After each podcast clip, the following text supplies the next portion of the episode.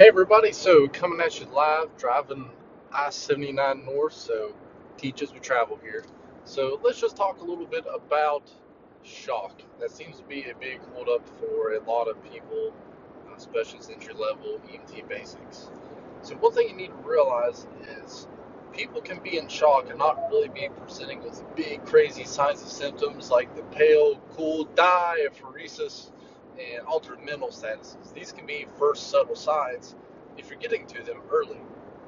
So, one of the first things you're going to notice about somebody in shock is their mental status. You know, those patient assessments of alert, verbal, painful, unresponsive. Just getting that general impression of the patient. So, if just looking at them, if they just generally appear very ill or appear just of kind of being lethargic, that needs to be started going through your head right away. When you first go up and you make that medical handshake and you're touching the patient, you're feeling for a pulse, you're checking how well the blood is circulating through their body by feeling that pulse and feeling the skin. So as you feel that skin, if it's cool, you know that a lot, a lot of ATP is being produced. There isn't much energy being produced, so they're missing something. So an event of trauma or hypoperfusion that could be a lack of just blood or other kind of volumes that isn't going to produce much heat and energy. So we're noticing that patient who's got that cool skin first. Okay, so now we're going to be looking at that pulse. Is it going fast? Is the pulse rate regular? Is it does it is it bounding?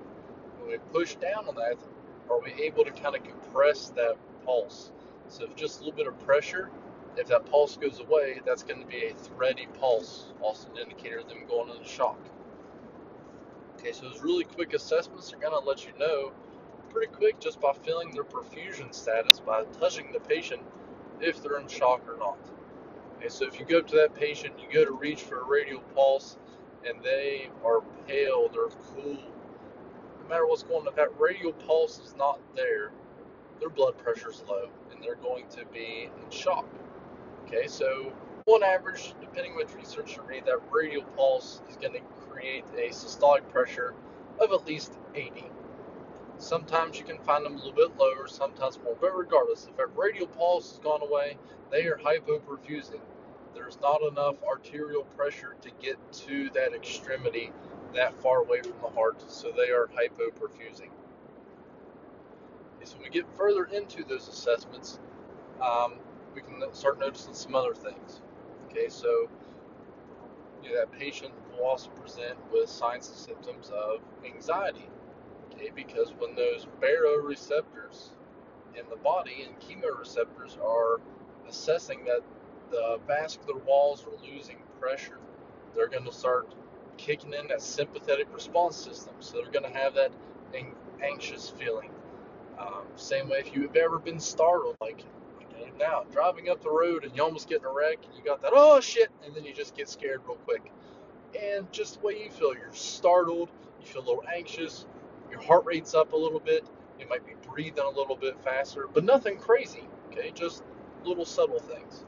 Uh, same way if you were to take pre workout, your heart rate's going up a little bit, you're just kind of getting a little bit jittery, you're just not really calm and relaxed. Okay, so that's one of the first things you're going to see in those patients that sympathetic response system kicks in because it's fight mode, the body's under attack, something's wrong, the sympathetic response system kicks in, pumps up the heart rate, starts causing vasoconstriction if those vascular walls are losing pressure, and you're going to get that heart rate up, anxiety, and that respiratory rate up a little bit. And again, those aren't anything crazy. You know, our normal heart rate's 60 to 100. So that could be as subtle as that patient having a heart rate of 100. Maybe they're breathing 22, 24 times a minute and are just a little bit anxious. But they still got a blood pressure of 110 over 60. So we got to quickly and be continually assessing those vital signs every five minutes if we suspect shock. Okay, so in the whole cascade of shock and the body's ability to coagulate and stuff, about 15 minutes. If they're not going to the shock in about that first 15 minutes, they're probably not going to. The body's going to be able to respond and compensate well enough. even if that means they kind of go into uh, a mild stage decompensated shock, the body's going to be able to do all it's going to do. So, you know, after this patient's been involved in a traumatic injury, you know, within you know 20, 30 minutes later, if everything's still pretty stable, really good chance that everything's going to stay stable.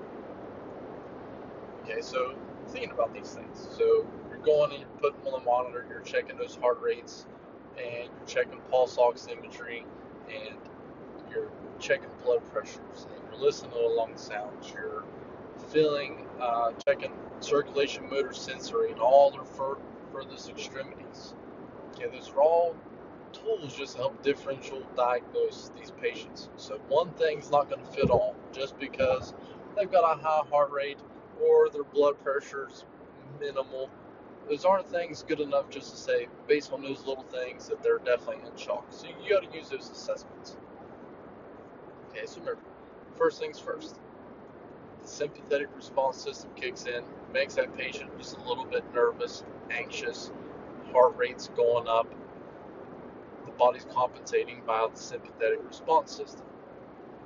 Okay, so now what if there's something in the person's system that doesn't let the sympathetic response system kick in, such as a patient who's on a bunch of downers or they're on beta blockers, a geriatric patient who's on metoprolol because they have a chronic, you know, high heart rate or their blood pressure is high.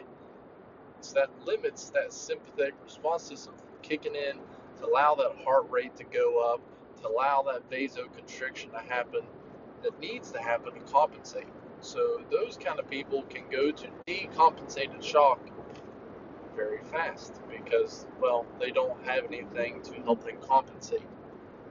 So, what is decompensated shock? It's again, it's not one of those just one thing generally marks it. You know, historically that's hypotension, blood pressure less than 100.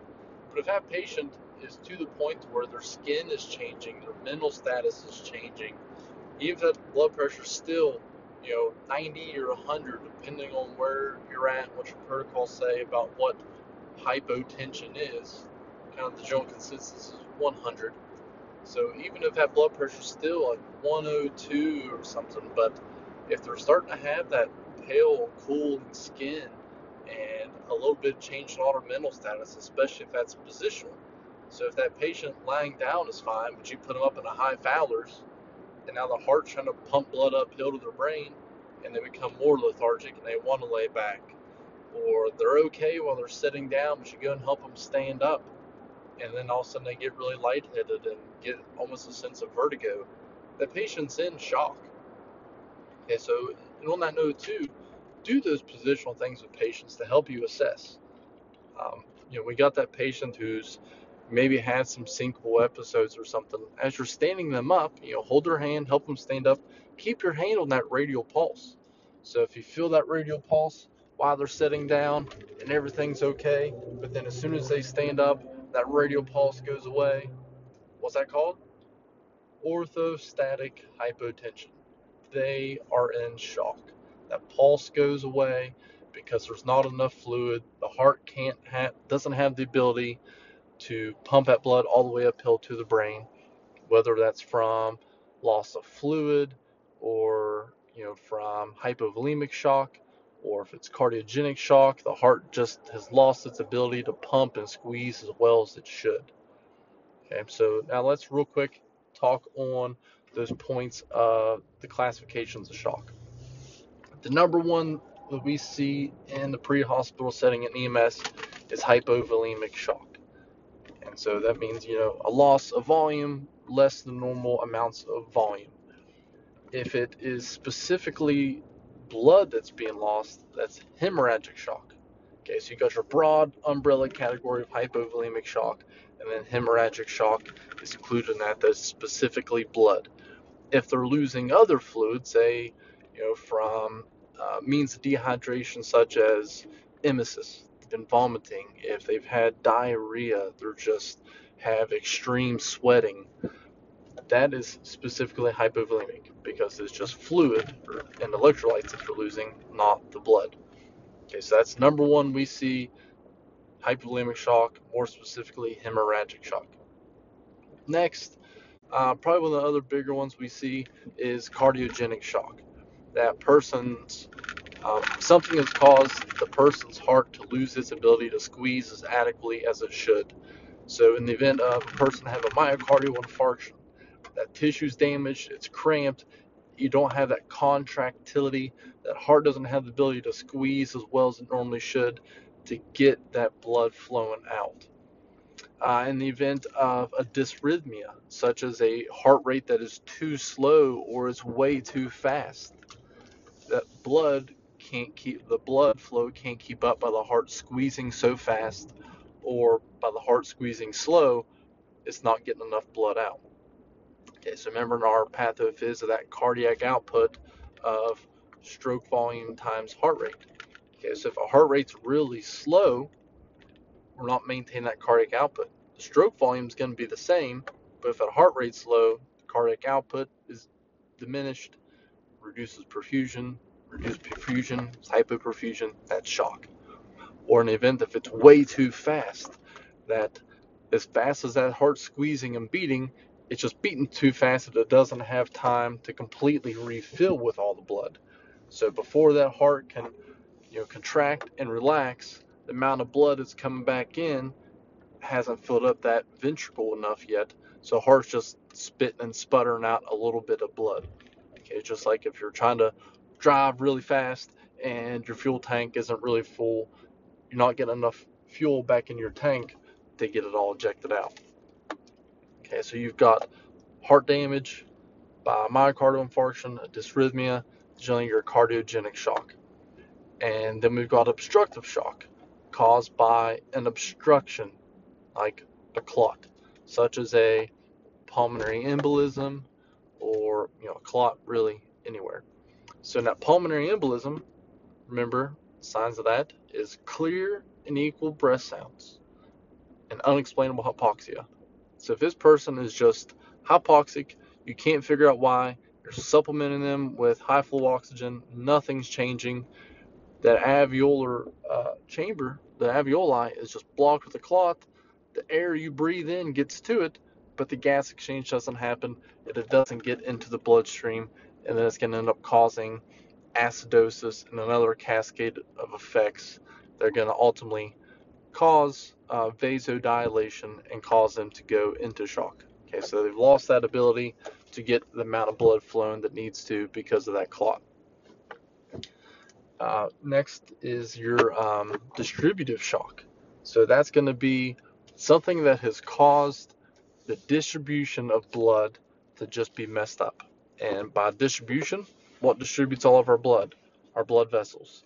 So if they have just dilated, the pathway has just gotten bigger and all of a sudden it goes down. So imagine someplace you know that's like a little stream and you put a little paper sailboat down into it. But all of a sudden, magically, the shore of that stream just widens. So the depth of that water is going to get more shallow and your little paper boat's not going to flow. So those instances are going to be like neurogenic shock, where the spinal cord gets damaged, there's no signal to it, and it randomly dilates. Or from events like anaphylaxis. Those vessels sense an intruder, and the histamine release just makes them very super dramatic, and those vessels completely dilate, causing that hypotension. Okay, so you've got hypovolemic shock, obstructive shock, and distributive shock. Those are going to be your big three. Okay, then other kind of gray areas is um, caused by such things as like a tension pneumothorax or cardiac tamponade. And depending on what you read, that can be either from classified as cardiogenic shock if it's damage to the heart or um, an obstructive shock caused by that compression um, being pushed against it, just causing issues. Okay, so quick, that was just right at 15 minutes, covering some quick shock things. So just keep reading, keep plugging away, just keep studying.